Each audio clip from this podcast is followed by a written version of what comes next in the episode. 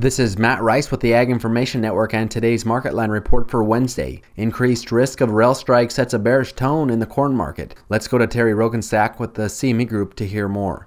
Workers at the largest U.S. rail union voted against a tentative contract deal reached in September, and this increases the possibility of a year end strike and could cause crops to get stranded Chicago soft red winter wheat prices for December closed the day down seven and three quarters to finish at eight ten and a half. March corn was down four and a quarter to finish the day at six fifty nine and a quarter. Kansas City hard red winter wheat prices for March were down ten and three quarters to settle at nine twelve. Portland prices for club wheat with ten and a half percent protein were unchanged, ranging from eight eighty five to nine ninety. Soft white wheat with 10.5% protein prices for January were also unchanged, ranging from 880 to 925. Hard red winter wheat with 11.5% protein prices for January were down 10 and 3 quarters, ranging from 1032 to 1052. DNS wheat with 14% protein prices for January were down 3.5, ranging from 1030 and a quarter to 1050 and a quarter. Live cattle for February were down 30 cents, closing at 156.42 and a half. January feeder cattle were down 95 cents to finish the day at 181.67 and a half. January class 3 milk was down 9 cents to settle at 20.44.